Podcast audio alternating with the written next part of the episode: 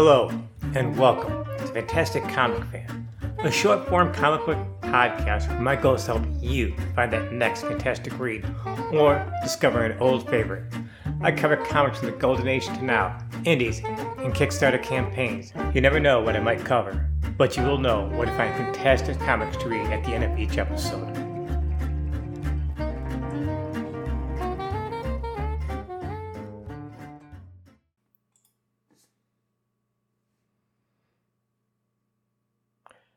It's Wednesday, September 28th, and episode 74 of the podcast. You can consider this episode a fill in episode. Because honestly, folks, I don't have anything really ready, and tomorrow's the 75th episode, so I'm just kind of doing this by the fly, just so I have an episode put down so I can have the 75th released tomorrow, which is also the first anniversary of the podcast, and I have a special guest, and you have to tune in tomorrow to find out who the guest is. A fill in episode is a tongue in cheek reference to the olden days, especially the Bronze Age, and especially Marvel Comics, would often throw in fill in issues because the editors and writers and artists could never get their act together and were always missing deadlines. It was one of the hallmarks of the Bronze Age in the mid 70s. That sort of changed as I believe Jim Shooter came along and he kind of put the mandate down no more late issues. Probably the most infamous one is Avengers 150, which came out in 1976. Most of the issue is a reprint of Avengers 16 from 1965. However, the framing sequence is by Steve Englehart and marks the last run of the comic that he wrote of the Avengers. Gerry Conway would start his run. Now, if you don't know Steve Englehart and Gerry Conway, you need to. Google it, do some research. There's some iconic creators. They've done a lot of stuff. My first example of a fill in from Marvel comes from Fantastic Four number 180 from 1977. And this is my Fantastic Four. This is where I started loving the Fantastic Four. And that's also where the play of Fantastic Comic Fan comes into play. Now, this run of Fantastic Four is kind of cool because it has Thundra and the Impossible Man, Tigra, all running around with the Fantastic Four for several issues. And the cover is kind of cool. It has Thundra and the Impossible Man, Tigra, and Metaloid, the uh, robot, and there's the army. And it's a great Jack Kirby Joe Sinnott issue. Unfortunately, it's not that. It is a reprint of Fantastic Four number 101 from 1970. And why they picked that of all the issues, I have no idea why they wanted to reprint that one. And that is also a special issue because back then, a lot of Fantastic Four that I got into were a Whitman variant. You new readers, comic books, go look up Whitman variants. This issue was part of those Whitman bags. You would get three comics in a bag. You could see the first one and the back one, and then there was a middle comic, and you had to carefully peel that plastic away to see exactly what that middle comic was. These Whitman variants were sold at all these little stores all over the country. DC had tons of Whitmans too. In this case, the Whitman variants found to remember is my introduction to the Fantastic Four. I have often said I am a proud Bronze Age baby. In 1977, I was 10 years old and just getting into comic books.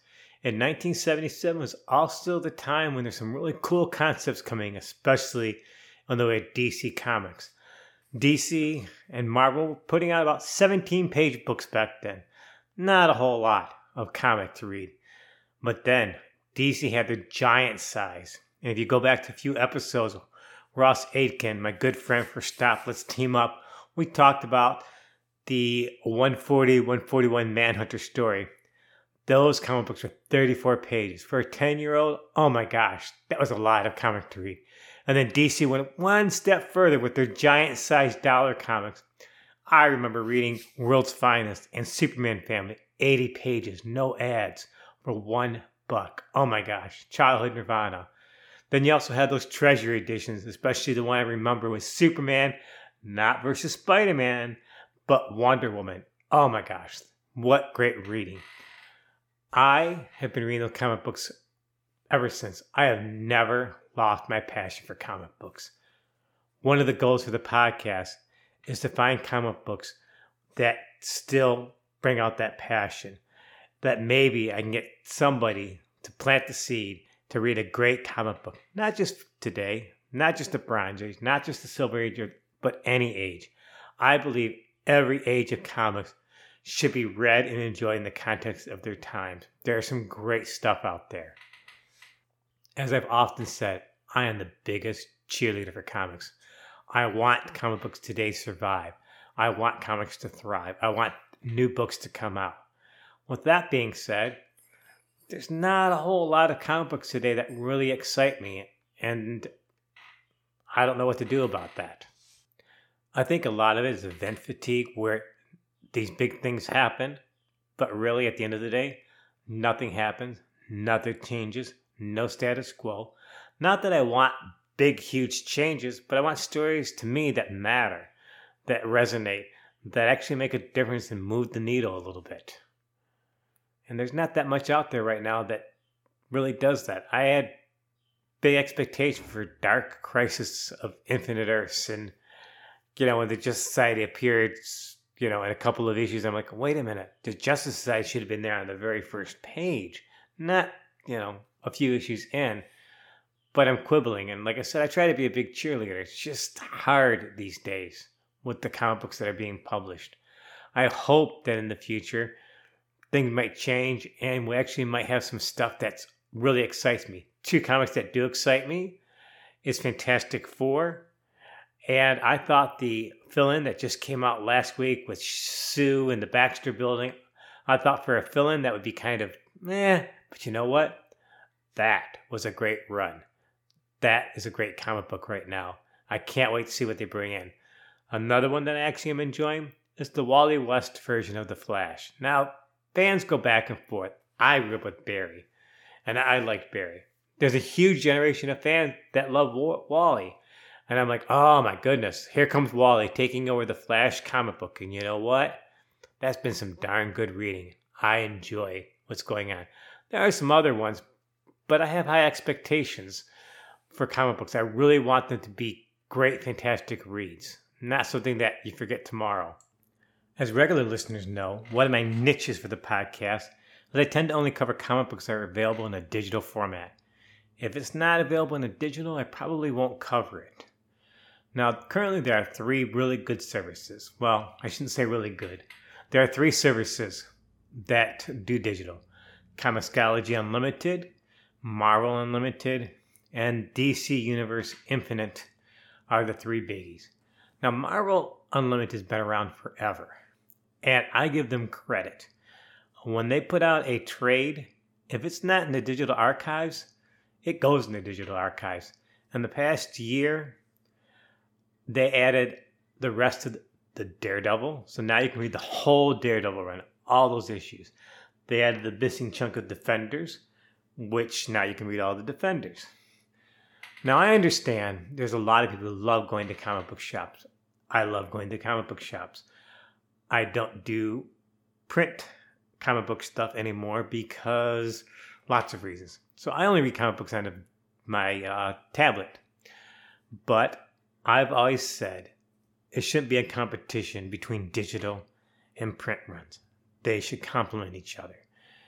Digital comic books like Marvel Unlimited offers fans an opportunity to read great runs that are hard to get or expensive to get.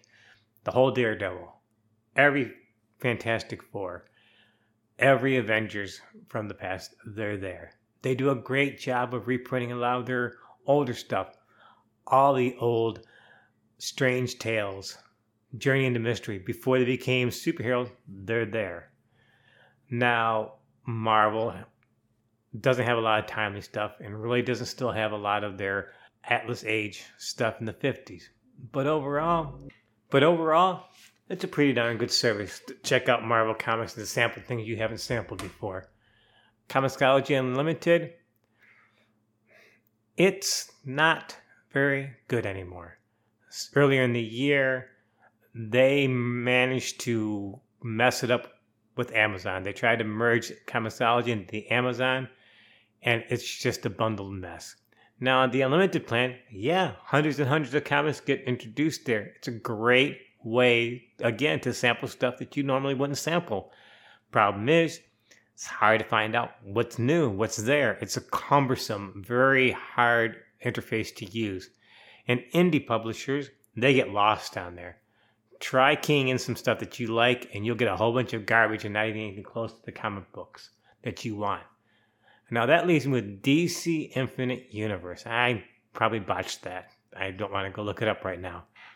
I had great hopes when it was launched, and then AT&T bought. I had great hopes, and Discovery bought again in the spring, and I have great hopes, which have slowly been dashed. Overall, it's not a bad service. However, they don't add new stuff as often as they should. Last year they did a lot of milestone. Hey, nothing against milestone. Love the love that run.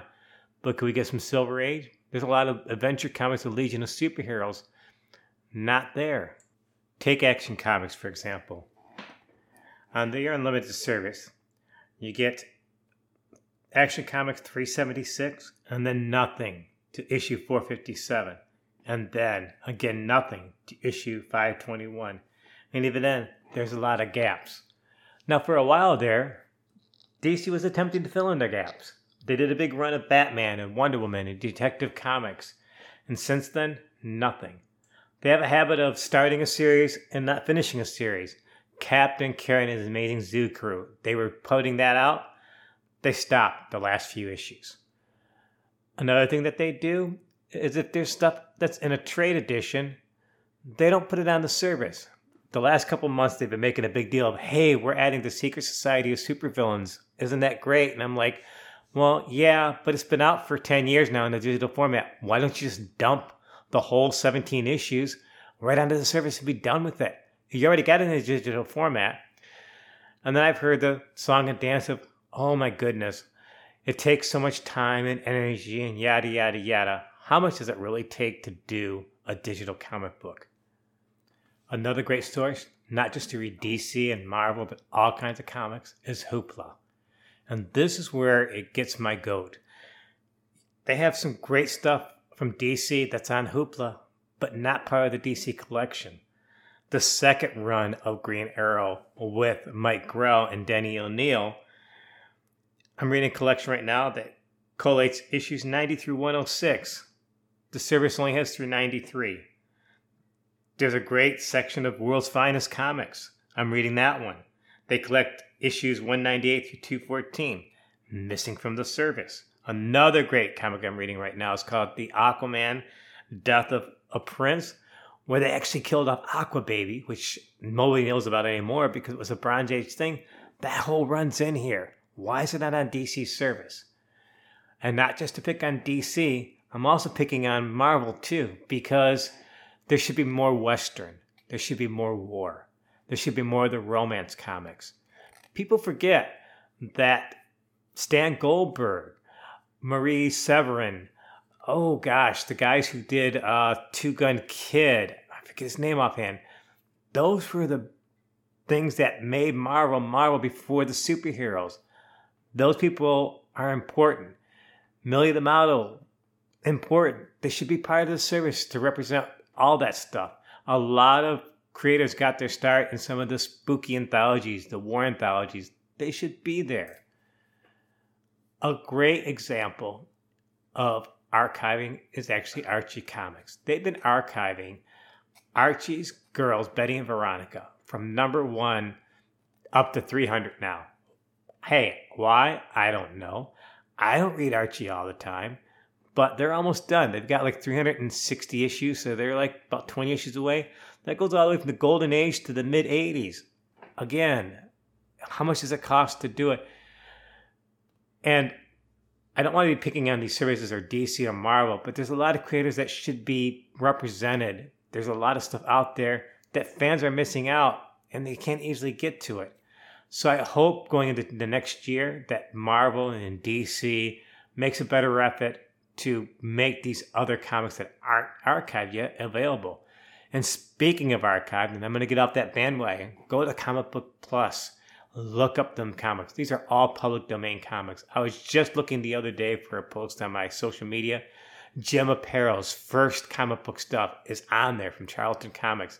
Charlton Comics is, I call it the little comic book that could, because they did all kinds of stuff, all the way from the golden age to the present. Look at the comic book history. Why should you read the Silver Age? Why should you read the Golden Age? Why should you read the Bronze Age? Because today's creators, that's part of the legacy of the comic books. That's where this stuff came from. And there's great stuff out there. Check them out. I'm going to wrap this episode up because it is a short form podcast. I just wanted to talk a little bit about comic books. I hope you check in tomorrow's episode. It's going to be fantastic.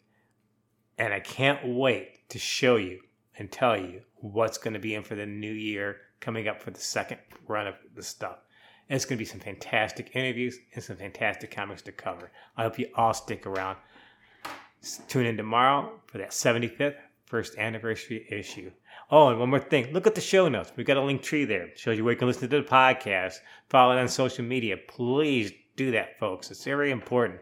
I want the podcast to grow so that people can discover and find and read comics that they don't normally would read elsewhere.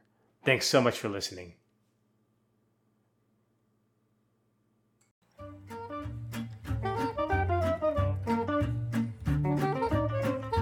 Thanks so much for listening to today's episode. I hope you stick around for future episodes. If you like this podcast, please spread the word. Recommend it to comic fans. With this episode, I've added a link tree to the show notes, allowing you easy access to the Comic Fan podcast, platforms, and social media accounts. Please follow the podcast on Twitter and Instagram. I want the podcast to grow and introduce fans to a different way of covering comic books. Again, thanks so much for listening. See you next time.